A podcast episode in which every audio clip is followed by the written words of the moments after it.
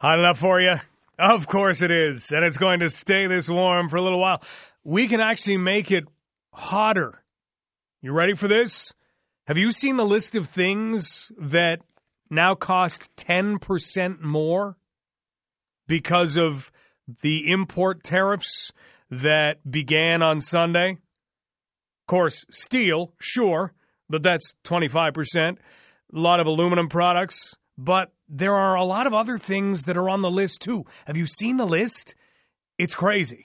Coffee, roasted, but if you drink decaffeinated coffee, you're okay. That doesn't go up in price. Maple sugar and maple syrup, pizza and quiche, now 10% more. Quiche? Does anyone still eat quiche? Does anyone eat enough quiche to warrant a 10% rise in the price of quiche? Soy sauce, ketchup, salad dressing, mayonnaise. It's time to switch to the captain because whiskey, that's more expensive. Hair lacquers. Hair lacquers. Is that gel? I use gel. Is that gel? Probably gel, probably paste, probably hair wax. We should see more beards not that you necessarily want to, especially the ones that are getting really, really long, but pre shave and shaving preparations items now cost 10% more. Toilet paper can't possibly cost more, but apparently it costs 10% more. Toilet paper. Can we not have an investigation into the price of toilet paper to find out why it's so expensive? Inflatable boats. Ugh, I was just going to buy an inflatable boat and playing cards. And there's a big old list of a lot of other things too, all costing at least 10% more. So if the temperature wasn't hot enough already, Unfortunately, that makes your own temperature rise just a little bit. We're going to be talking politics in about a half hour from now. We're going to be looking at the fact that not very many people are running for municipal council at this point. We've got a lot of mayoral candidates, but as far as councilors go, not that many. In fact, we've got a lot to make up just to equal 2010. In 2014, we had a lot of people running, but we're way behind that. We have 31 people signed up. If the election were today, we would have four councillors who actually would be acclaimed, meaning they wouldn't even have to run. How much are those four hoping that that happens? First of all, you win and you get to continue to serve as councillor. But can you imagine saving up all the money that you have in order to run a campaign only to be told, yeah, don't bother? How quickly would you be online to Expedia? You would be there in a second. Where are we going? I can afford three weeks in Hawaii on this. This is amazing. So, four councillors could be acclaimed. In other words, you're in. And Craig Needles talked about it this morning and got a couple of ideas. We're going to hear from former university professor, although I think you still remain a, once a university professor, always a university professor, right? Andrew Sancton, formerly of Western University. Maybe that's it. He'll join us and he'll give us his thoughts because we've got three weeks left for people to put their names into the ring. And right now we've got 31 councillor candidates who are registered. We had 72 of those in 2014. We had 54 of those in 2010. But let's face it, London does things toward the deadline. Very rarely is somebody going to say, Yeah, I'll get that done right now. Oh, I still have three weeks. I've got lots of time. In fact, you have more than three weeks. July 27th is the deadline. So we'll talk more about that. We're going to talk about life saving after two o'clock. We're going to find out when that 10% reduction in gas prices might come in. And it's not too bad. You might think, oh, we'll have to wait years for that. No, no. Premier Ford sworn in on Friday. Shouldn't be too long, but we'll try and get a date. And it is World Cup Soccer's final round of 16 match. And this afternoon, it's a biggie. England takes on Colombia, and we have scouted out two spots within the city where a number of England fans are gathering and a number of Colombian fans are gathering, and we'll make sure and hit those a couple of times throughout the show. So, all kinds of things to do, but because it is so hot, maybe we can get some tips on keeping cool from at least one person who knows how to get it done. Maybe there are no tips. I don't know. Some of the hottest things that you can be doing today haying. Haying's very warm. Roofing. anything that deals with asphalt or concrete, welding. That's another really warm one. How about this? Being a mascot.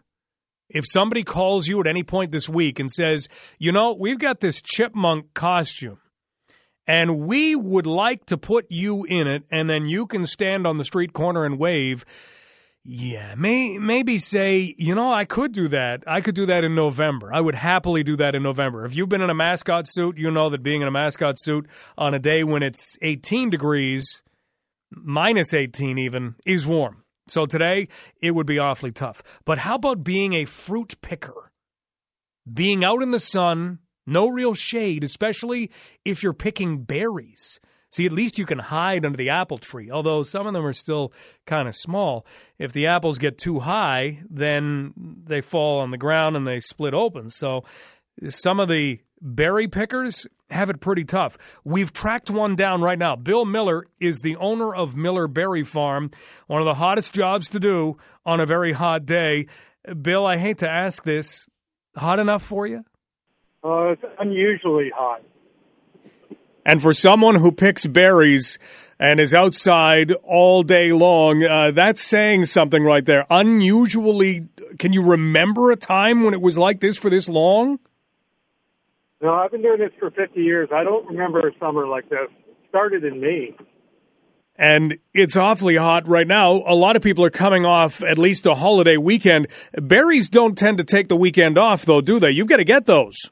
No, it's really tough when you don't berries. People don't want to pick them when it's hot, and they don't want to make jam either. So it definitely hurts their sales as well.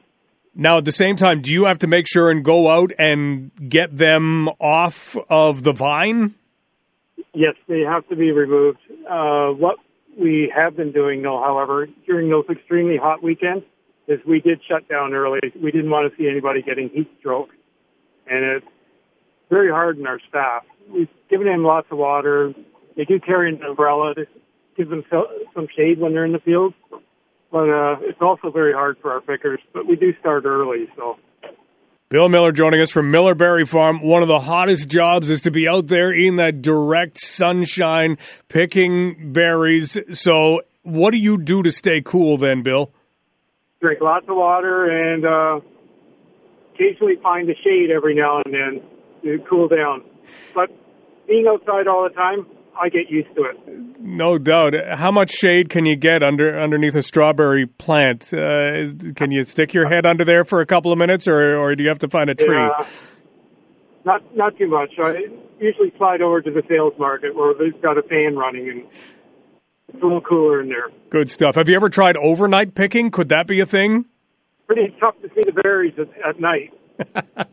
or surely what color they are. Well, Bill, thanks so much, and uh, please do stay cool. Keep that water bottle topped up. Thank you very much, and you have a great day. You too. Bill Miller, owner of Miller Berry Farm. Overnight picking, can't see the berries. And really, as anybody who works the hot jobs will tell you, there's nothing you can do. You just kind of put up with it and deal with it and that's it. You know what should actually cool us down? Our temperature shouldn't be rising from the fact that Doug Ford is premier. I'm actually intrigued and encouraged if you go back to last week. Know what has me feeling that way? He was able to take people who could have done his job, one who actually was doing it, Vic Fedeli, and he put them into positions where they are front and center. Caroline Mulroney, Christine Elliott. If you want to look for good leadership, here's something to look for. If someone surrounds themselves with people who are able to do their job, they are a good leader. Because if you have somebody who is just as qualified, who could at any point kind of lean over and say, Yeah, I got this. You're going to have a brain trust that you can depend on. You're going to have people in positions who can make things happen. And I really believe that's what Doug Ford has done. I was really encouraged by that on Friday. I thought that was an excellent move on his part, allowing for the portfolios that he did. Now, he's running a smaller cabinet. That's one of those things that, yes, is maybe a cost saving measure. But when you look at the breakdown of a government's family tree and how many junior cabinet ministers you now have, how much help you now have, I think this works out. And it kind of takes away from creation of portfolios that are just there to say, hey, thanks very much. You've been in government for a while. Here's a nice pat on the head. Good job. Thanks for being here. We are going to make you the minister responsible for question marks and periods. Excellent. Fantastic. So there's none of that. So I, I, don't know about you. I was really encouraged. So if you're looking for something to bring the temperature down, eh, that could be one thing. And we are going to find out that the price of gasoline should fall. We're also going to have to get to why in Strathroy and in St. Thomas it has already fallen. Because apparently it's costing about a buck 25 just to buy from a supplier and they're charging less than that. So that's coming up in our second hour. Up next though, you know what we need to do? We need to pay a visit to one of the soccer headquarters. Colombia and England are meeting in the World Cup, and we've got a lot of Colombia supporters in the City of London. We've got a lot of English supporters in the City of London. So, you know what we'll do? We'll hit one of those headquarters next, see how things are shaping up. We'll keep tabs on that match throughout. And did get something from Alan, which is a legitimate question. He says, This is going back to the release from the federal government of the final list of U.S. imports that are slapped with tariffs now that it's July 1st. And one of them is maple sugar and maple syrup. Alan says, Why would the price of maple syrup go up because of tariffs? 71% of the world's maple syrup comes from Canada. Do we actually import from the United States? That's what I'm wondering. Yeah, we create a a lot of things here, like hydro, but we sell that off at low, low prices to the States. Uh, we actually have a lot of the world's maple sugar and maple syrup, but yeah, we give that away and we import theirs. Is that what we're doing? We'll have to look a little more deep into that. So we'll try to before the end of the show. Oh, I also have a, a quick question. If you have something stuck in your teeth, like I do right now, we had sausages on the weekend. I brought one to work. It's there's something way down in my tooth and I don't have any floss. Anybody have any suggestions for next best thing to floss that isn't actually floss that you might have nearby? Fingernail so far, I'm over on the fingernail. But if there's anything that you've ever used without getting whatever that thing is trapped in your teeth, just please shoot me a quick email. Mike at 980CFPL.ca. Underway on a Tuesday. This is London Live on Global News Radio, 980 CFPL. Have some email suggestions on stuff stuck in your teeth. I'm not sure about this, though. Andrew says he knows girls who use their own hair. Okay. Well, my hair is really short. I use like a number two on the sides and trim up what's left of the top. I don't I don't know if I can and I I don't have as many hairs on the top of my head as I used to, and the ones that are up there I consider to be extremely valuable. So I don't know if I want to pluck one of those away. Uh, I I guess I could borrow some girls' hair, but that would kind of be a weird thing to ask. I don't think I should. Uh, Ricky says a sheet of paper will actually work he does say get the good stuff with the company letterhead on it. Okay. And Dave said use a staple. Staple? A staple? I want to make sure I don't have to visit my dentist at the end of this. I just I have a little something from in the sausage that I was eating for lunch in my tooth. I can't get it. I can't get it out. I don't have any floss. Staple. I don't think I'm even going to try that, Dave, but thank you for playing. If you have any suggestions that don't involve metal, I don't. I'm not even sure what to make of that. Give me an email. Uh, send me an email. Mike at 980cfpl.ca. England is taking on Colombia at the World Cup. And we're going to be checking in a couple of times with a couple of headquarters for the World Cup and we'll find out exactly how things are going. And the match itself begins on about two o'clock. So We won't get to the end of it here, but you will be able to get the final score as we go through news this afternoon. So lots of things on the way that way. I don't know if you saw the story about the guy on the weekend, but it is a suggestion, a word of warning for anybody who might have had too much on the weekend, a little too much to drink, a little too much of anything. This guy actually in Handsworth, Birmingham, where it wasn't Canada Day, he was able to climb a 32 foot pole, but he became a human cat because he climbed this pole, and when he got to the top of it, he couldn't get down. So he had to be rescued. They had to actually bring a fire truck and use a hydraulic platform to get him down off the 32 foot pole. Just a word of warning be very careful. 519 643 2222. Harold, you have a suggestion that could work? Yeah, plastic fork from these drive through restaurants and that. They're pretty good. So this is for floss. Plastic fork. I like that. It sounds a lot less dangerous real than a staple. thin.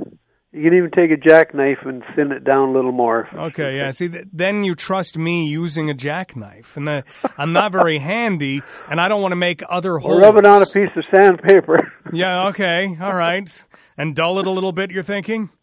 Yeah, thin it out. All right. I'll see if anybody has a knife. I don't think we're allowed to bring weapons into work. Well, to just try a piece of emery paper or something, you know, Okay. fingernail file. Harold, you've given me all kinds of things to try, and I'm getting to the point that I might just try one of them. Have a good day. Thanks for the call. Suggestions for alternatives to floss. Should we carry floss around with us? Uh, 519 643 2222. Today was the day that I needed to do that. Maybe one of those little picks.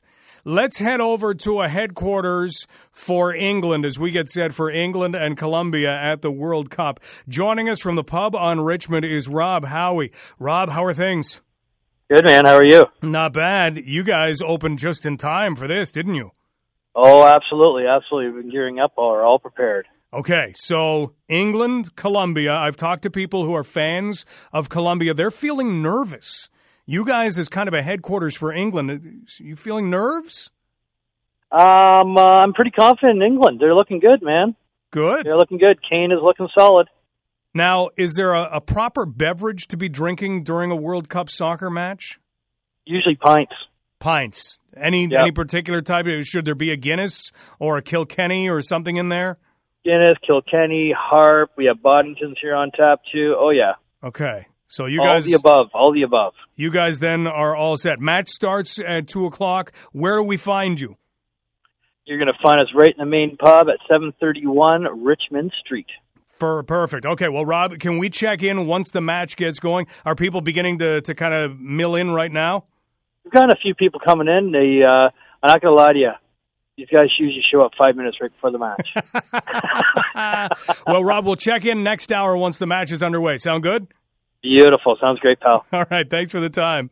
Cheers, buddy. That is Rob Howie from the pub on Richmond. They are England's headquarters. Later on this hour, we'll check in with a Colombian headquarters. Chris, you've got a suggestion for an alternative to floss? Yeah, just use an elastic, a small one. Stretch it out. That's There you go. pretty good. I like that, and that probably won't get stuck in my teeth. That won't, and uh, you won't damage your teeth either. Now, I think there are some elastics, Andrew. There are some elastics that have been in the newsroom for a while. I did- maybe I should maybe you rinse it off. before you use it. Yeah, but pull, yeah, because then it becomes just like floss. Chris, you may have saved me. Thank you. You're welcome. Because you know how much it drives you nuts to have something in your teeth. All right, last call on this goes to Marilyn. Marilyn, how are you? Oh, not too bad, thank you, Mike. Um, couldn't you just use a very thin uh, type of uh, um, plastic? I very, suppose you very could. thin. Like I floss my teeth every time I eat something, and they're my own teeth, top and bottom. And that's to say something. That's how to keep your teeth, right? Well, yeah, and uh, you know how old I am, so I don't have to repeat myself. But uh, anyways, uh, I think, or a very thin piece of paper. All right, thin piece of paper, plas- thin you piece of to- plastic. Um, yeah, thin, thin piece of plastic. Or my husband used to use, uh, used to buy at the drugstore, of course, these um, waxed, um, whatever they were, uh, very uh, small squares of, um, they'd be like a little heavier than wax paper, but they were wax and they were very thin. And he used them. I prefer the floss. Marilyn, if I had floss right now, I'd be in a lot less discomfort, but you've helped out. Thank you so much for that. All right, dear. Take care of yourself. Take Bye-bye. care. Bye bye. We have news coming up, and then we're going to switch to politics because we don't have a lot of people running municipally so far, and maybe it's like Rob just told us from Pub on Richmond. Uh, people do it at the last minute. People are ready to sign up to run in all of the various wards for this year's municipal election, but we still have a little over three weeks. Don't you think it's getting down to crunch time? Shouldn't we have larger totals than we do? We will discuss that with Andrew Sancton, who is a professor of political science, formerly of Western University. News is next with Jacqueline LaBelle. This is London Live on Global News Radio, 980 CFPL. Big thank you to Chris. Chris, while Jacqueline LaBelle was doing news, I went into the newsroom supply closet and down at the bottom, next to an elastic that may have been from the 60s, there was a box of brand new elastics. And I did exactly what Chris said. I've had something stuck in my teeth for a little while. I don't have floss. I don't carry floss with me. It's only in one place, in the drawer at home. And I pulled what I think was a new elastic, and I was able to kind of get it between my teeth, worked out the piece of sausage, done. Relief. You know that relief. Why is it? Why is it that that bugs us so much? Why is that such a bad feeling to have something kind of stuck between your teeth and be moving those teeth just a little bit? I have no idea, but Chris, you're a lifesaver. Whew, much appreciated. Coming up in about a half hour from now, we are actually going to be talking about saving lives, not just elastics serving as floss.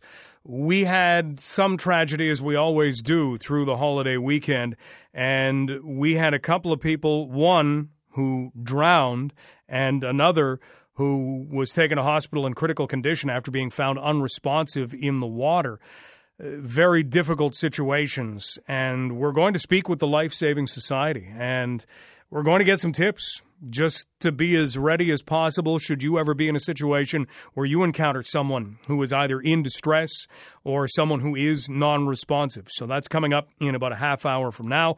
The game between England and Colombia kicks off in about a half hour. We've already whet our appetite at the British headquarters. We are going to whet our appetite at a Colombian headquarters before 2 o'clock. But up next, we will look at the municipal election because we've got a lot of mayoral candidates. Devin Peacock was counting up some of the numbers earlier today. 11 people are signed up, registered, have filed their papers to run for mayor in 2018. We had 15 mayoral candidates in 2014. So that's pretty good. When you look at council, we have 14 wards, right? That's a lot of wards. We have 31 people signed up to run. That's it. 31. In 2014, we had 72. Now, the difference being it is July the 3rd. You have until July 27th, 24 days from now, essentially three and a half weeks, to throw the proverbial hat in the ring. And it takes a while to pick out a hat in some cases. So that's what we're wondering about. Do people normally have stuff filed by now? If I was going to run a campaign, I'd be thinking, yeah, I'd, I'd want to make sure that I had the paperwork done just to ensure that I was qualified, I was able to do this, and then I'd want to get my plan in place so that I could hit the ground running. 24 days is a lot of days, but at the same time it's it's not if you want to make a big splash. So, is this something that should be a concern? Should we even be scratching our heads? We'll get some political insight into that next. This is Global News Radio, 980 CFPL. We heard from Rob Howie from Pub on Richmond that typically English soccer fans are late to arrive, but they get there and they enjoy themselves once they do. Londoners probably have the same sort of trademark. Londoners are kind of late to arrive. You not find? late to do things, but always get it done. So when it comes to the municipal election and the number of people who have taken off that hat and thrown it into the ring, is it just that we've still got 24 days left? Or does this start to become a concern that in four of the wards right now, we only have the current candidate? If that keeps up, we could just have them acclaimed. They could be in Hawaii. Take that nest egg that they've saved up for their campaign and take a trip. Don't need to run. Already going to be voted in. In fact, people won't even need to cast ballots. We'll save on ink. So, how do we view this? Well, let's get some political expertise so that we can help to find out. Professor of Political Science, Andrew Sancton, joins us right now. Dr. Sancton, how are things? Uh, pretty good, thanks, Mike. Good to hear from you. Good to hear from you. When it comes to a municipal election, we're still 24 days out. Is that an eternity municipally?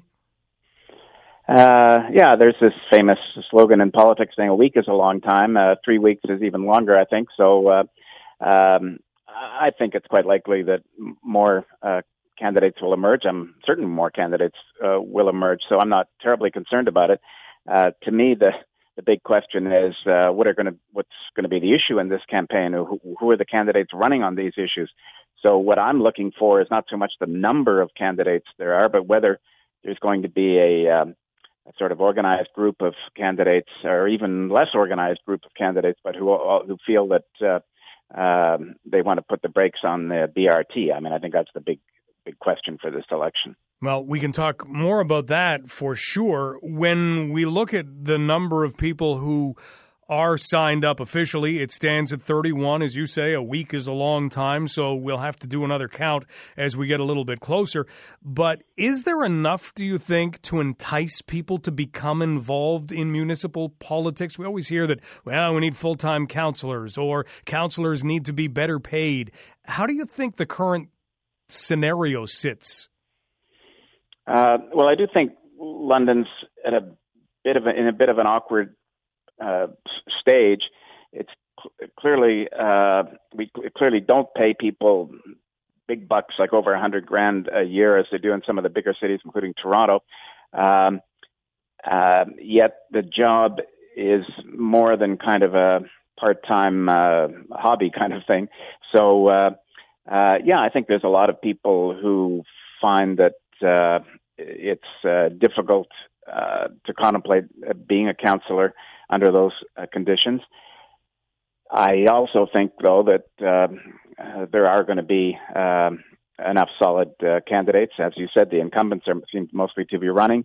Uh, they seem to be relatively happy with the working conditions.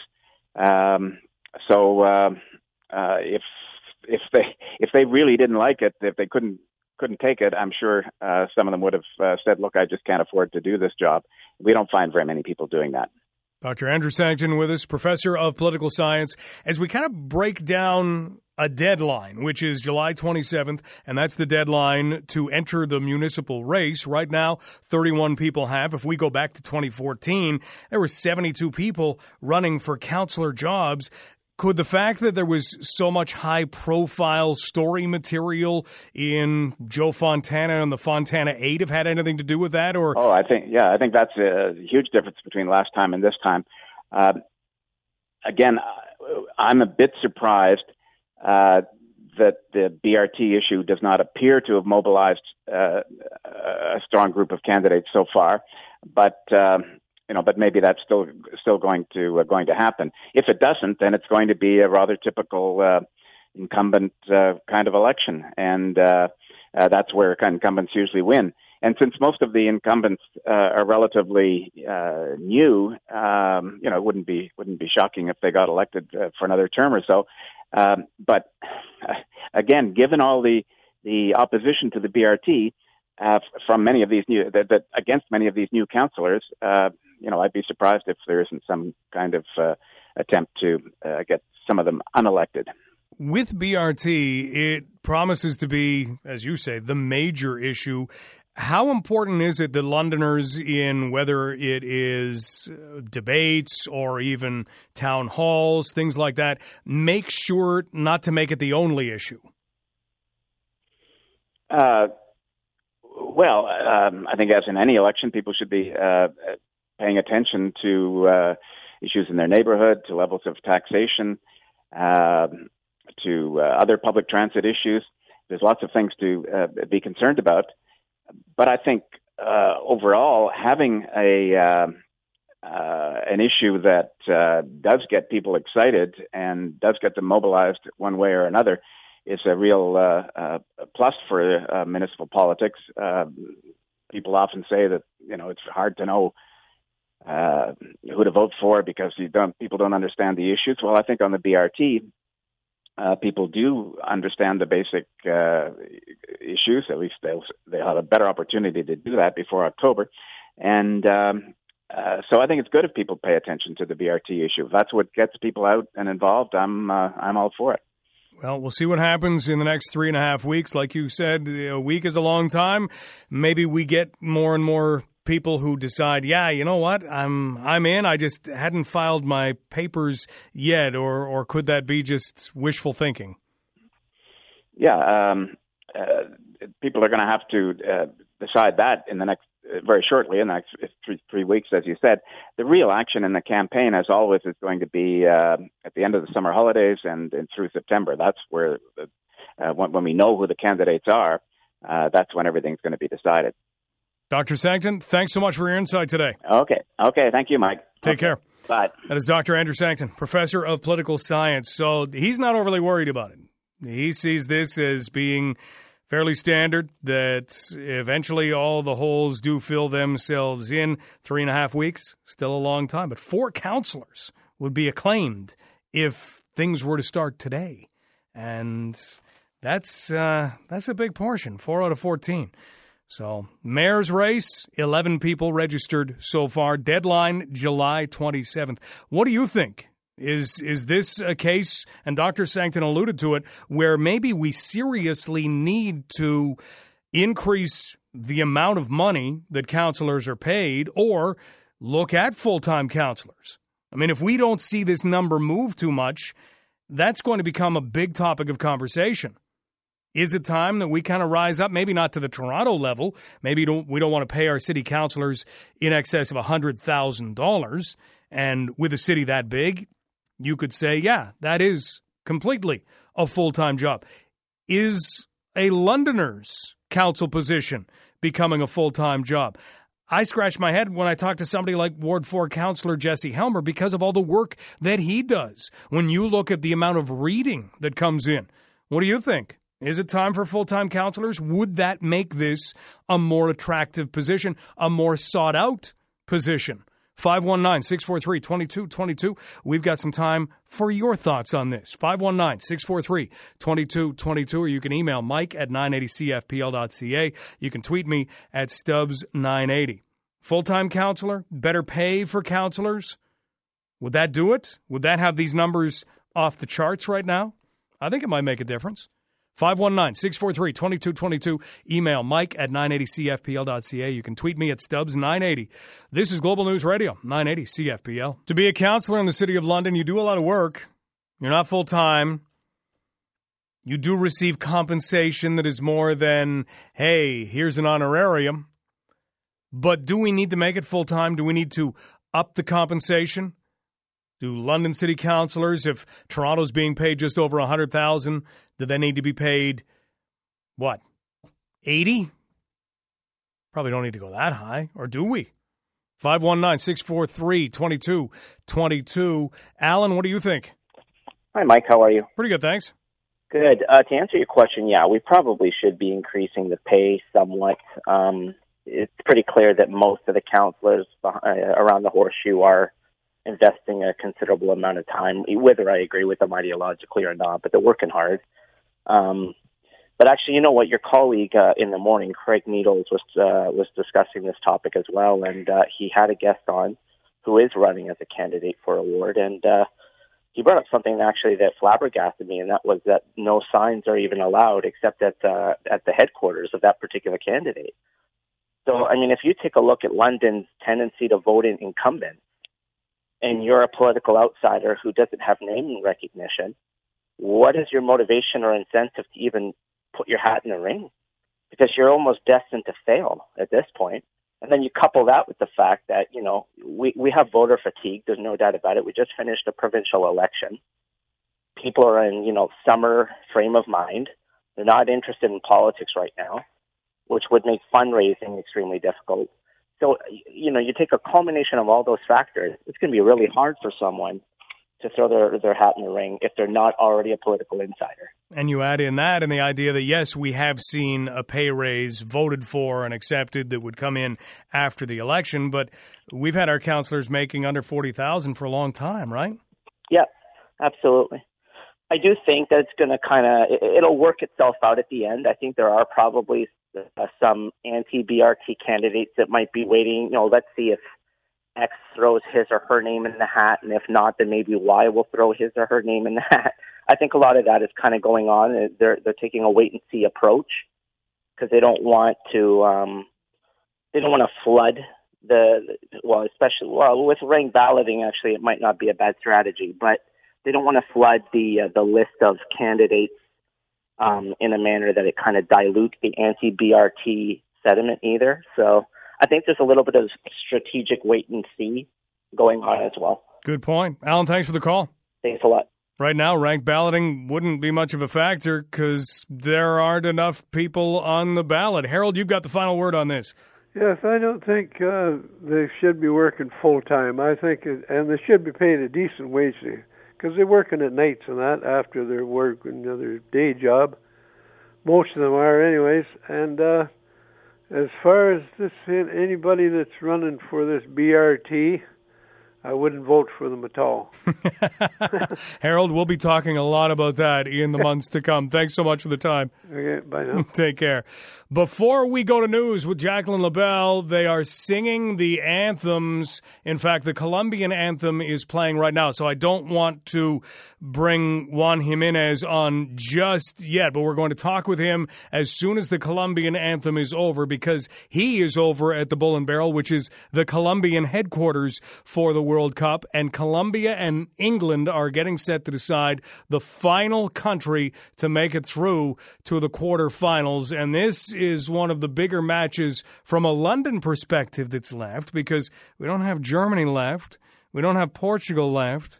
We don't have Spain left. We've got a great Colombian population. We've got a great English population.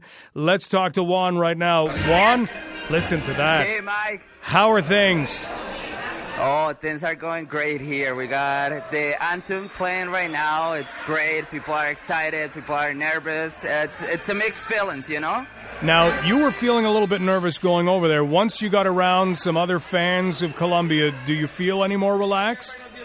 Uh, yes and no. It's still it's still pretty pretty overwhelming just to see and play with against England. I got actually someone here from England. He uh, he's not from England, but he's like cheering for England, and he is very brave, Mike. I have to tell you that because all this is yellow right now, and he's the only one wearing red. So, Jay, what do you think? You guys are gonna win or what? Of course, we're gonna win. I'm not gonna say that too loudly. he said it's it pretty loudly down here. I, I, can barely even hear you. I'm I'm the lone red here in a sea of yellow. so that's what's happening, Mike. It's just it's insane. It's it's crazy. I want to thank Pablo Tovar because without them, without Serio Caliente, this wouldn't be happening. There has been three games that are been crazy, but yeah, no, it's just crazy, Mike. You you have to come. I I wish you were here. Well, you know what? If Colombia makes it through Saturday morning at 10, you'll see my shining face for sure. So. so. you you will be here, and we will talk about more more about the game. Hopefully, after the first half, we we have a goal in advance, and that will be good for us. But but you never know. It's England. It's one of those games that you expect a lot, but also nothing. So we'll see. We'll see what happens. Juan will check in in an hour. Good luck and keep Jay safe, okay? Thank you, thank you. I will do for sure. He will be right beside me. I will give him a Colombian jersey right now. That is Juan Jimenez, along with Jay, who is actually decked out in support of England at the Colombian headquarters in London. That match is about to begin. We're going to talk life saving. We'll also find out in the second hour of the show today when we can see some relief at the pumps, as promised by now Premier Doug Ford. It shouldn't be as long as you might want to believe. This is London Live. You're listening to Global News Radio 980 CFPL. We were talking about councillor pay to close out last hour. We are going to see a rise, but should we see full time? Now, Sean has presented something, as Sean often does, that almost leads us into a new conversation. Maybe we can have tomorrow or Thursday. Sean says the angle we should take with public servant pay is value for wage. If the city does well, chances are the people are doing well. Tie performance and results to wage, and sure, why stop at $100,000? He says, I'm hurting, simply cannot afford the waste and faux pas imposed by council. So find a way to tie it to success of the city. You could lay out any number of things. Would almost be one of those things that you wanted to do on the side. So leave things the way they are and then say, okay, well, if we were to do it this way, here's what this would be worth. I'd love to see that happen. Maybe we can draw that up tomorrow or Thursday because another avenue to look at is simply people who work when their job is tied to their salary. If you work based on commission, it's a very different, let's call it, job lifestyle than if you have a guaranteed salary. Talk to anybody who's through it. A lot of times that commission is a real motivating factor. Some people live on it, some people thrive on it. Other people, not so much. So that's something certainly to look at tomorrow or Thursday. Colombia and England are underway. They're almost into the 10th. They're into the 10th minute actually just now, and they are scoreless. We'll continue to check in with the two headquarters the English headquarters, the Colombian headquarters. We'll go to Pub on Richmond. We'll go to Bull and Barrel, and we'll do that this hour. We are also going to talk gas prices with Dan McTeague because the one thing that was said regarding gas prices by now Premier Doug Ford was that we'd see a reduction of what, 10 cents at the pump. Cap and trade has part of that, and then he would kind of round out the rest so that we saw it go down by about 10 cents. Can that even happen? Because if you were with us a couple of weeks ago now. We were talking with Ben Johnson from Ben's Beer Blog, and we asked about the reduction in the price of beer, the idea of a buck of beer. And he said, Yeah, I've been talking to people. And brewers will tell you they'll be the second one to lower their price to a buck of beer. They'd rather see somebody else do it first. It's something that's available, but it's not something that's going to be forced. So, wait a minute. How about with gas prices? Could this be eaten up by the retailers? Could something happen and all of a sudden they say, you know, that's not exactly how we're going to do this. We're going to actually leave things the way they are, and next thing you know, the retailers are able to pocket more money. They don't pocket a lot of money off gas prices as it is. You know, we like to believe that they do, but the margins on gas prices, they're not all that big. In fact, they're really small. And so the other thing we've got to ask Dan McTeague about is, say, St. Thomas or Strathroy, because it seems if London is as London was this morning at a buck thirty-seven, you can get down into the dollar twenty something range in Strathroy and in St. Thomas. What exactly are they doing? Could we not do that here? So we'll ask all of those questions. We haven't congratulated the Toronto Maple Leafs yet on the show. Congratulations on signing John Tavares. Whether it was him signing with them or them signing him, who knows? When he posts the picture of him sleeping in Toronto Maple Leaf sheets. But congratulations to them. Leaf fans should be very happy. Here's the Leaf fan to try not to be. If you cheer for the Maple Leafs, Here's what you don't want to be doing right now. Don't be trying to figure out exactly who you have to give up in order to keep your team intact. No, windows to win in sports are really, really small. So just enjoy the fact that you've got all star forwards all over the place and a goaltender who can do the things Frederik Andersen has done and a defense that sure maybe could be enhanced, maybe still will be. But let's face it, we've got a situation where the Leafs have that window to win, and John Tavares makes them a much better candidate to win. Enjoy that before you go thinking too much about the future. Enjoy the present. We are going to take a quick break. We'll come back with more in just a moment. This is London Live on Global News Radio 980 CFPL.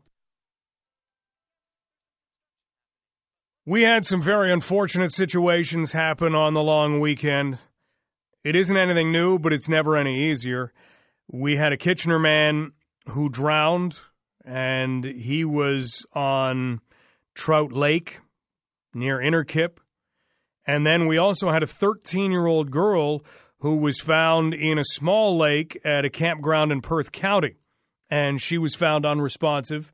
And then emergency responders arrived. They were able to resuscitate her. She was taken to hospital in life threatening condition. And the latest report that we've heard is that she remains in critical condition. You can't do much about things that have gone by. You can hope, you can pray. But in terms of going forward, these sorts of things can come up at any time. And you might not think, yeah, yeah, yeah, I'm going to be in a spot where I might have to help save a life. They do happen, and they happen unexpectedly. Joining us right now, Barbara Byers, who is the Public Education Director with the Life Saving Society. Barbara, thanks so much for taking some time out for us. You're welcome. Hello, Mike. How are you? I'm okay. I'm thinking ahead, and if we think about being in a situation in which you might encounter someone who's in a lake who may be unresponsive, what is the first thing that people are asked to do? Well, the first thing you should do is get help. Have someone, yourself or someone else, uh, call 911 and get uh, um, an emergency response team there to um, help you deal with that uh, person who's in trouble. The next uh, step, if they are out of the water and they are are not breathing, then uh, it's really important that you try CPR because what CPR will do is it will uh, give you time to uh, help that person until um, the emergency response people are there. So, very important to start that as soon as possible. But you want to make sure you get the um, the emergency uh, resources there um, right away. Taking first aid, learning how to do CPR properly, is a lot like giving blood. People say, "Yeah, yeah, yeah, I need to do that." and then they don't. If you are not certified, can you still try and administer CPR, or should you? Well, um, at this point, if if you can help, you should try because uh, doing nothing and watching and waiting for um, you know emergency response to come isn't going to make that person uh, isn't going to be any more successful at keeping that person alive. So, uh, if you know some of the rudiment, rudimentary um, uh, measures for doing CPR, you should give it a try because that's what you're doing with CPR. Is you're giving that person a chance uh, to get the response that um, will hopefully uh, bring them back. So, uh, I would say uh, it's really important. But as you as you just said, Mike, it's most important that you get the training and you learn how to do it, and you learn all sorts of other best uh, first aid um, uh, things to do to help person if they have a you know wounds and cuts and so on as well if they they're choking. It's excellent excellent uh, training that that we should all uh, we should all take. Barbara Byers with us, Public Education Director with the Life Saving Society. Just a couple of little things to keep in mind should you find yourself in a situation that people did find themselves in this weekend, where you find someone who is unresponsive in the water. If you see someone who is having trouble in the water, we always hear a number of different scenarios that could be carried out. The idea that you may not want to go in after them because that can be dangerous. What does the Life Saving Society say about someone who might be in trouble in the water and what to do for them? Great question, Mike. What's really important is to uh, make sure you're a strong enough swimmer to go out and get uh, help someone. If you don't know how to swim at all, you shouldn't do that because you could be in the same situation they're in. The other thing you want to do is take something with you. When you think about what lifeguards do when they're on a beach or even in a movie, they don't go out with nothing at all. They take something with them, and most often what they might take is a rescue can or something, and that's uh, usually buoyant. It can float, and it's to extend to the person in the water who is struggling. Because a person who's struggling and panicking uh, for dear life um, can develop this sort of superman or superhuman strength. So you don't want to just go right out and get really close to them because what can happen is they could throw their arms around you and use you as sort of a means to to get out of the the water and get their airway out. So if you think if you're at a beach or you're at a pool, look around and see what you can find. If a pool noodle is a perfect um perfect choice or if there's some sort of ring buoy. A lot of um public beaches now in the province have uh have ring buoys um down on the dock or on a wharf. Um and that's what they're used for. They may not have lifeguards at their beach, but those ring buoys are excellent. So you could take that with you and then you want that you want to take that with you so you can extend it to the person who's struggling and they can co- hold on to it. Because if they hold on to it then now their airway is out of the water they can breathe they can hold on to it and they're going to be okay and they're not going to come climbing over that for you. So look for something that floats. Or say you had a cooler. You could take the um the lid to the cooler and you could um uh, use that as a something to take out and to extend to the person in the water. Something that floats is what you want, but you want to put something between you and between them so they can hold on to it. Barbara Byers with us, Public Education Director with the Life Saving Society. Barbara, sometimes some of these things sound simplistic, but in reality, they're not. Swimming alone, is that something that the Life Saving Society says please try not to do? Absolutely. When we look at our drowning statistics, which we uh, we look at daily, and we publish a drowning report every year, what we see is swimming alone is a key risk factor, and um, especially with older adults. So, uh, 69% of people who drowned, who were over 50 years of age, were alone. Um, it's really important to swim with a buddy to boat with a buddy, to have someone watching out for you, so that if you get into difficulty, they can be there to help you uh, right away. Because time is is really important when you're uh, when a person gets uh, into a difficult situation and they can't breathe um, and they're and they're drowning. That every second counts. So if a person is alone and they're going out for a swim at the dock, and say you see them and and you're watching them if you don't realize until half an hour later that you know dad's not back from his swim then uh it's generally too late. But if you're out there on the beach and you're watching him you can and you see him get into difficulty you can go out there after after him. So whether it's boating and whether it's swimming um it's always good to have someone else with you to keep an eye. And just because you're an adult that doesn't mean you're you're safe to swim alone. Uh everyone should swim with a buddy Barbara, any other tips to avoid some of the tragic situations that we sometimes come across?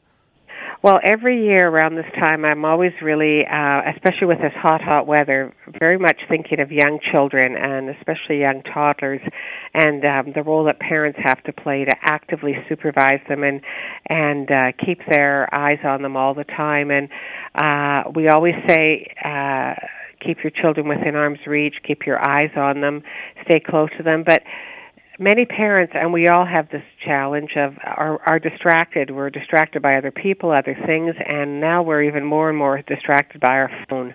So one of our key messages this year is to put your phone down, put your phone away, because uh, drowning is silent it can happen very very quickly. So you may think you're you're sitting by a pool edge um and your child's in the water. You may think you can watch them but you're not going to see the transition from a child uh, happily swimming to uh, getting into difficulty. So put that phone away. You can't do two things. You can't watch them and uh and be on your your smartphone at the same time so that's a really key message at this time of year because those little toddlers are so curious and inquisitive and they will want to be near the water. So if you're not with them with your 100% attention, they can be in that situation without you uh, knowing.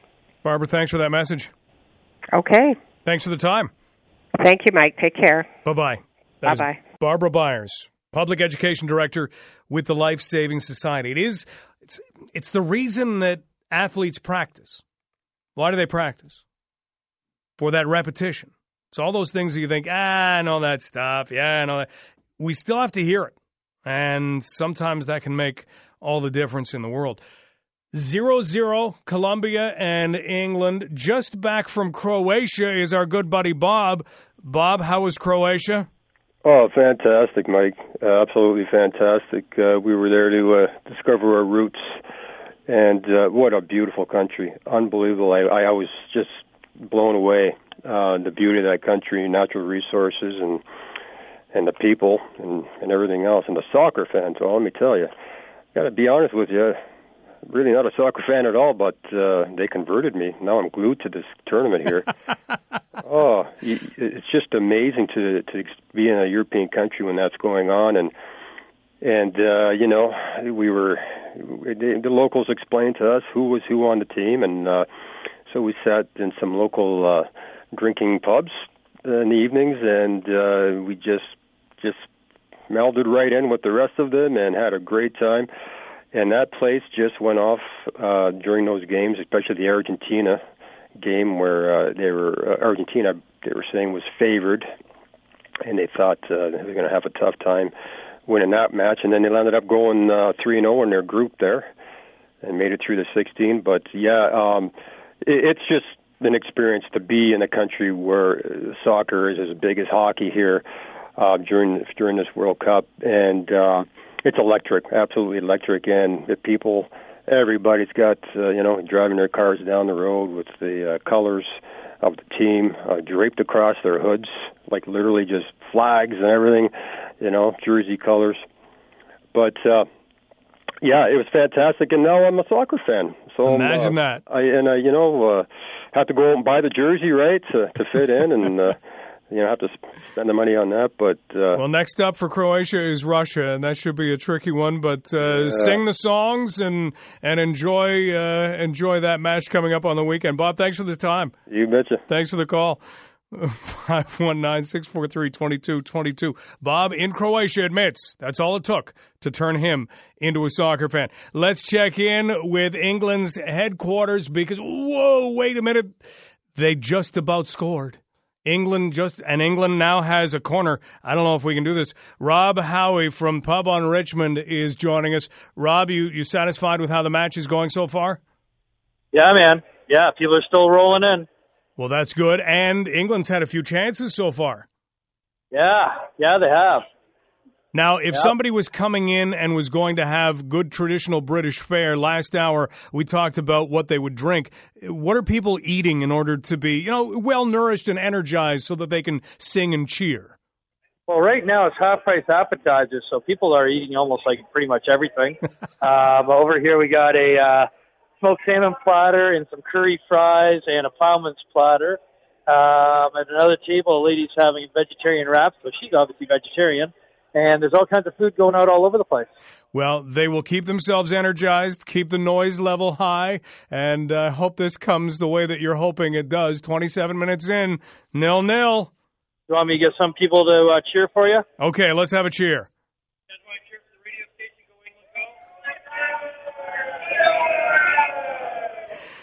That is over at the pub on Richmond. Rob, thanks so much. Enjoy the rest of the afternoon. Hey, my pleasure, buddy. Thanks, pal. Hope you will see you here after the game. Sounds good. That's Rob Howie. We'll check in with the Colombian headquarters in about a half hour from now. We're going to talk gas prices. We need yet another update because nothing's coming down, but we have heard, based on a campaign promise from the now governing PC Party and Doug Ford that we are going to see a reduction in gas prices. Now, you can grab a pencil and put it behind your ear and grab an abacus and maybe a scientific calculator and try and figure out exactly how this is all going to work out and still save us money. I don't know. I don't know that it will. In the, it just depends where the money is going to come from for at least part of this. The cancellation of cap and trade will bring about some of it, but overall, relief at the pump, sure, we're going to take that in any way, shape, or form we can get it. We'll find out how long it might take to arrive in about 10 minutes from now.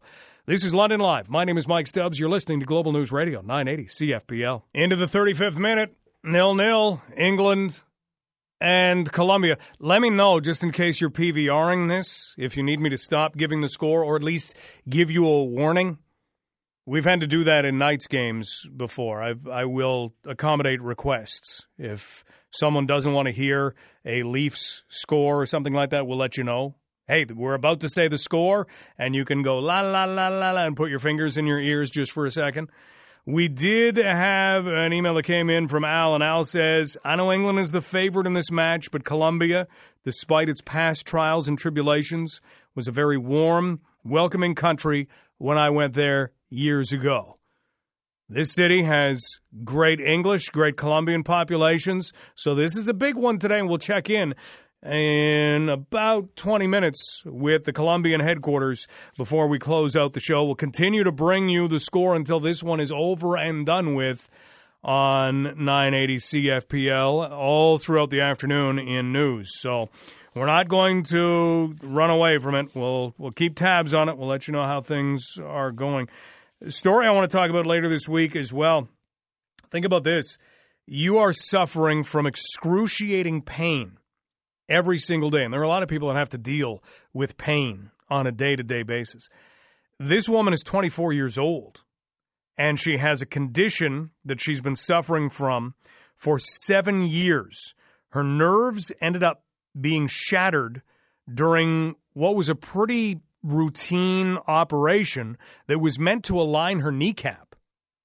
And with that, she has unbelievable, unbearable burning pain all around her left knee. And so she has started fundraising through a number of different means to try and purchase a hyperbaric oxygen chamber.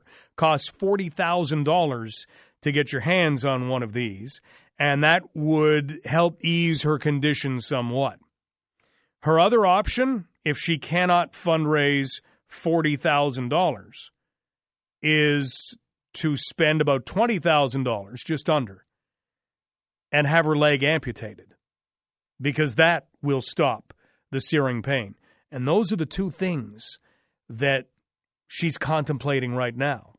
So she's either fundraising for 40,000 or if she doesn't quite get that much, she has to realize, yeah, I I may have to lose my leg to fix this. Pretty tough decision for somebody at the age of 24. Next up, we will talk about the cost of things, not hyperbaric oxygen chambers, but gas prices. Premier Doug Ford said during his campaign, we'll see a reduction at the pumps. Well, he also was hoping for buck a beer, and we found out that no, that's probably not going to happen. How about at the pumps? Is there any way that this doesn't happen? We'll rely on the expertise of Dan McTeague from GasBuddy.com next. This is Global News Radio 980 CFPL. Just in case you're PVRing, we're about to talk about England Colombia because England has a free kick from right outside the box, and Wilmar Barrios of Colombia was getting all lined up. You know how they have to make their wall. He was getting lined up along what would have been the wall, and there was a British or an England player, and he, he kind of he didn't headbutt him, but he hit him with his head, and the English player went down as if he'd been hit with a cannonball. And now a yellow card has been handed out. So they're they're continuing on their nil nil right now. Let's dig into gas prices because during the campaign, now Premier Doug Ford promised a reduction in gas prices. And we didn't necessarily see a buck of beer appear. And chances are we won't, even though if beer companies wanted to reduce their prices, they can. They just have to want to.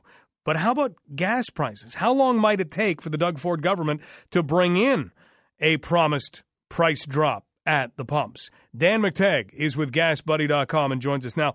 Dan, how was the weekend?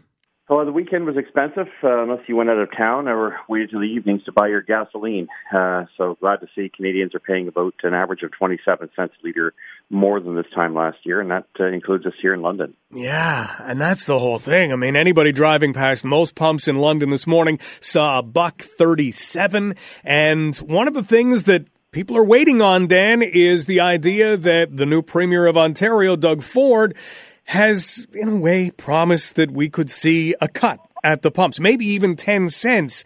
What's the progression on something like that?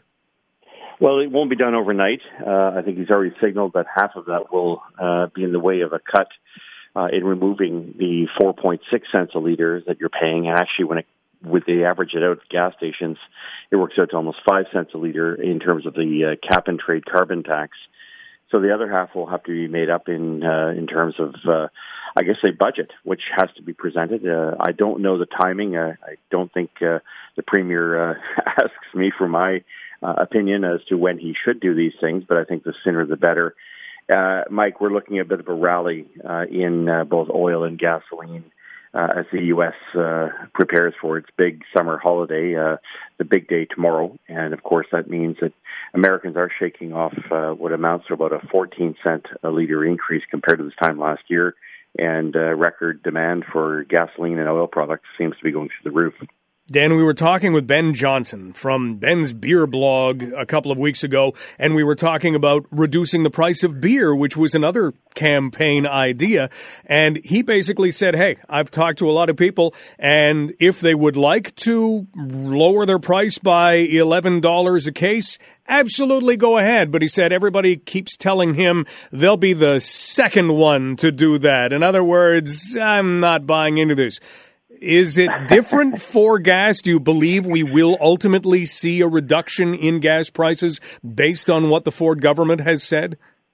Well, not only do I think it's going to happen because it turns out it is likely one of the most important announcements that he made in the campaign, but the drop is scalable and viewable. Um, you know, it's something that we've done here at Gas Buddy for some time. It's something I've done for the better part of two decades. I think many people are worried that uh, if there is a decrease coming from the provincial side, that oil companies will simply pocket it. If that is the case, I would be probably the first one uh, as I give two-day advance notices in terms of uh, wholesale price increases or decreases. I'll see it happening, and uh, I will very quickly quickly uh, call it offside. But I suspect that this is something that will happen this summer, and uh, don't worry, uh, gas prices are not going to tumble because of markets anytime soon. Uh, there's problems with Canadian oil. Syncrude has shut down its facility. Uh, Libya has uh, declared force majeure. Basically, means it can't pump any oil. Uh, we know that President Trump over the weekend uh, tweeted that uh, Saudi Arabia had agreed to pumping two million barrels of oil. That's more than the spare capacity that they have. So I think we're in for very tight, more expensive times ahead, and the 10 cent a liter drop for both diesel and gasoline will certainly be a welcome approach that will help uh, protect us by as much as three to four hundred bucks this year alone. Dan McTeague from GasBuddy.com joining us as we look at the dollar thirty-seven that was on most pumps coming into London this morning. So, in other words, this ten cents may only offset well, it would have offset certainly a part of what we've seen this past year. Uh, this past year alone, uh, you know, if I look at London's market here, uh, we were averaging about a dollar four, a dollar five this time last year. the average, which is about a buck thirty right now. Now, of course, we've seen high prices in the morning, but Mike, you and I have had many, many, many discussions. Do not buy your gasoline in the morning. Wait till the evening after eight o'clock. Uh, all along Wellington, uh, uh, my my son just returned from there last night. I told him. Uh, uh, on the way back. For goodness sakes, gas up uh, on Sunday night, uh, around Monday night, uh, and uh, don't bother visiting a gas station until the following evening if you have to. So uh, I think that's good, solid advice for most people. Uh, but even if it drops uh, eight or nine cents a liter, with retailers cashing in their margins, uh, what it really means is that uh, gas prices could be as low as under a dollar twenty once the Ford uh, plan is in fact uh, developed and uh, and and certainly uh, pronounced. And I'm going to guess, uh, only because I've had some experience in this area as a parliamentarian for almost uh, almost two decades. Uh, this will probably take about three to four weeks to do. The budget has to come forward. They have to look at the numbers, but it's a promise that uh, they, uh, from what I gather, and everyone around them that has made pronouncements, uh, has said that this is uh, this is etched in stone. So bank on it. The sooner the better, and it comes at a very good time when we haven't seen prices this high going back to at least November of 2014. Finally, Dan, sometimes in the London area, we do catch a break in terms of pricing, even though it may seem like it's really high. It's lower when compared to A, B, and C anywhere across the country. How are we doing in southwestern Ontario compared to some of the other centres? Well, we're doing much better. As I said, we're we are dollar twenty six as a comparison uh, for here in the uh, in the London. Uh, you know, dollar twenty nine tends to be the the number that I look at as an average. You're going to pay day in day out. But if you want to come to Toronto, it's a dollar thirty seven point nine. Uh, if you want to go up to Cottage Country, it's a dollar twenty seven point nine. Ottawa's a dollar thirty six point nine. Uh, Windsor, uh, because of the competition with cross border, is still holding out at about the same, a dollar twenty-seven, dollar twenty-eight point nine, with some going as high as a dollar thirty-seven point nine. You're pretty much within the bandwidth, but if of course you you go to other communities, uh, maybe down towards. Uh, if you happen to be there down towards St. Thomas, it's absolute. Uh, uh, it's an absolute gunfight down there. Average prices are a dollar twenty-two point nine, uh, with some stations selling as low as a dollar eighteen, dollar nineteen, which is, by the way, below cost. And is that just because of margins? How are they doing that? Yeah. So what they're doing over there is they're getting what's called dealer support. Remember, this is uh, a handful of stations that have decided to uh, duke it out, and they're doing certainly that, but they're doing it at the expense of uh, the retail margins. They're not making a lot of money, and it uh, tends to be a handful of players who like to uh, really compete against each other and uh, do this for a period of a couple of months. Often during the summer, we saw this uh, sort of developed last year, and sometimes it happens again come February, March. But uh, there's no doubt that it's one of the most uh, uh, decent places to buy your gasoline, especially when you consider that on a day like today, it costs most gas stations about a buck twenty-five, buck twenty-six to buy their fuel. Uh, and here, you know, I'm referring to pretty much all of the uh, companies in that area that are selling uh, very cheap. Strathroy too. I mean, if you're down Strathroy, you're looking at you know, the Canadian Tire selling for a buck nineteen. Uh, you're seeing, uh, you know, places like uh, uh, St. Thomas and Aylmer at a dollar twenty-one. Um, so the, you know, the deals are to be had. Yes, in London in the evenings, but if you happen to be out in those areas, in and around London, you're going to find that uh, gas retailers there are uh, basically getting their suppliers or the refiners who are supplying them uh, to cut into their margins in order to allow them to cross subsidize a loss. But again, some of these are big box stores. They uh, use gasoline as a loss leader in order to uh, get you into their stores, so that you buy other products which actually ha- which actually have considerably large margins. Isn't that wild? And why doesn't that happen in in more places? You would think, well, the bigger cities would be able to pull that off.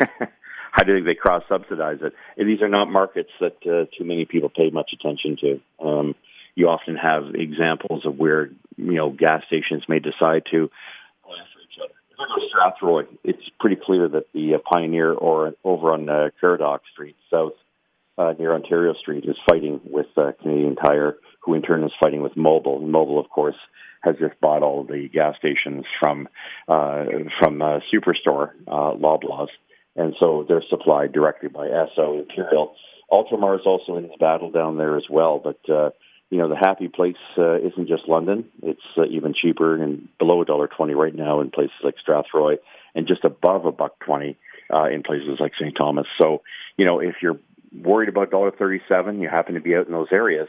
Uh, by all means, uh, take the time to drive out there because gas stations and those who are supplying them are actually willing to sell you gasoline at a price that is cheaper than what it costs them to resupply. Dan, thank you for all of this. Hey, Mike, it's a pleasure. Hey, we really appreciate it.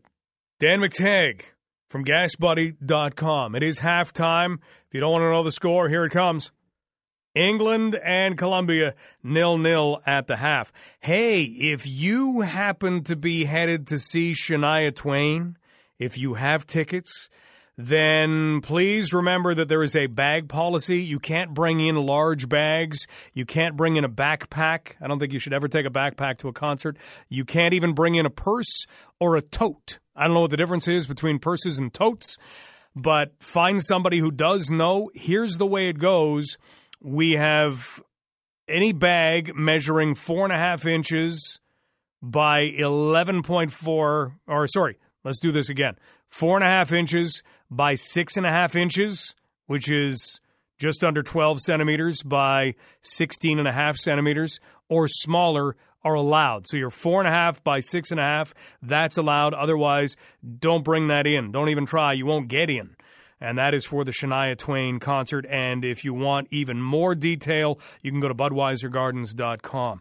We're going to go to the Colombian headquarters for the World Cup and check in with Juan before we close out the show. That's next. This is London Live on Global News Radio 980 CFPL. Again, don't forget about the bag policy if you're headed to see Shania Twain, and that is don't take a big bag in. Most places are doing this now. You can't get into a football game with a big bag. You couldn't get into a World Cup match with a big bag. Has anyone ever tried to bring a backpack? Why would they ever let you in with a backpack? You can't. So you can go to BudweiserGardens.com, but four and a half inches by six and a half inches, that is the limit. That or smaller. We are through the first half in the final round of 16 match at the World Cup. We've been checking in all afternoon with England's headquarters, with Colombia's headquarters, and our good friend Juan Jimenez joins us from the Colombian headquarters. Juan, nil nil. Is that okay? Juan, can you hear us all right? Oh, you know, it's stressful. I hope the game was like, yeah, yeah. Can you hear me? Oh, I can hear you. Hey, Mike, can you hear me? Yes. One, you wanted Okay, one. you- Awesome, awesome. So I was saying, yeah, no, it's. I wish it was one nothing. That's what you had said. Will you take nil nil? What if they were at the end of of regulation? They had to go to penalty kicks. Would you take that? I think it's too loud for Juan to hear Oh, us. yeah, I think so. I think we have a better chance now. The game is way. I can hear you. I can hear you here. Uh, so yeah, the game right now is very, very tight. I wish it was like. I don't know. Yeah, if we go to penalties, I think we're gonna do better. But we, we don't know. There's still an hour and a half. Both of the teams are playing really, really good. So let's hope for the best. Hopefully, we make it through. If we don't, then we don't. But we're here supporting Colombia. You know. Is everybody singing still and everybody in a good mood? Oh yeah, yeah, yeah. Everyone is having a good time. It's more about like just having fun, enjoying the time with each other, like with Colombians, just seeing each other. We don't get to do these things that often because the World Cup happen every four years, and I think it's not just for Colombians. I think it, it, in general, it, like a lot of cultures get together. Like the German culture got together, the English culture got together. So it's it's something to be proud of where you're from, and yeah, I hope the World Cup was every year, but unfortunately, it's not like that. Well, that's what makes it special. It's down to the old how can I miss you if you won't go away. So enjoy this one. Thanks so much for the time and here's hoping that everybody is cheering at the end of this thing just as much as they've been cheering during it. Take care. That is Juan Jimenez and he is over at the Colombian headquarters as we make our way through the World Cup of Soccer and decide the final quarter finalist. The winner of Colombia and England will take on Sweden at 10 o'clock on Saturday morning. Tomorrow on London Live, we are going to talk about it being National Fishing Week, and if you fish, we are going to be giving away a rod and reel. That's coming up on the show tomorrow. We'll also look at how things have been going in Detroit in terms of their electronic vehicles, or sorry, electric vehicles, because they put those into use about a week and a half ago. And we'll check in on how things are progressing. Thanks to Andrew Graham and Devin Peacock. News is next. This is Global News Radio, 980 CFPL.